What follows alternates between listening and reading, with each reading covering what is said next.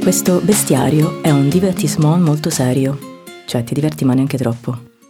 Se gli animali ti hanno sempre incuriosito, o anche per niente, un po' nelle forme o nel comportamento e nell'istinto, il nostro sesto senso, qui puoi trovare qualche azzardata curiosità. Seguendo una tradizione scientifica millenaria, in queste storie, più che loro stessi, gli animali svelano l'animo umano, togliendogli la maschera che normalmente indossa.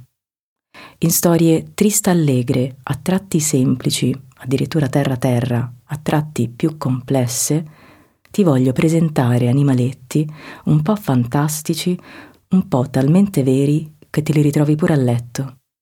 Due minuti, non di più per ogni storia, che se ti piace e ascolti in loop, la puoi ripetere e vedrai che fa anche bene alla memoria.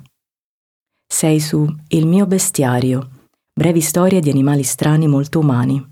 Io sono Lavinia Collodel e oggi ti racconto La smerla.